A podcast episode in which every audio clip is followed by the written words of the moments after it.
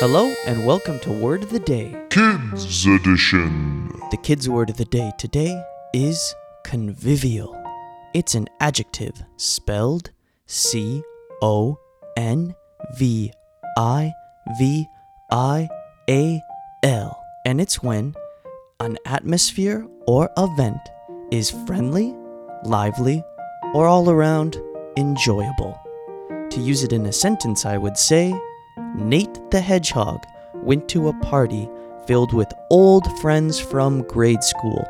It was a convivial grade school reunion.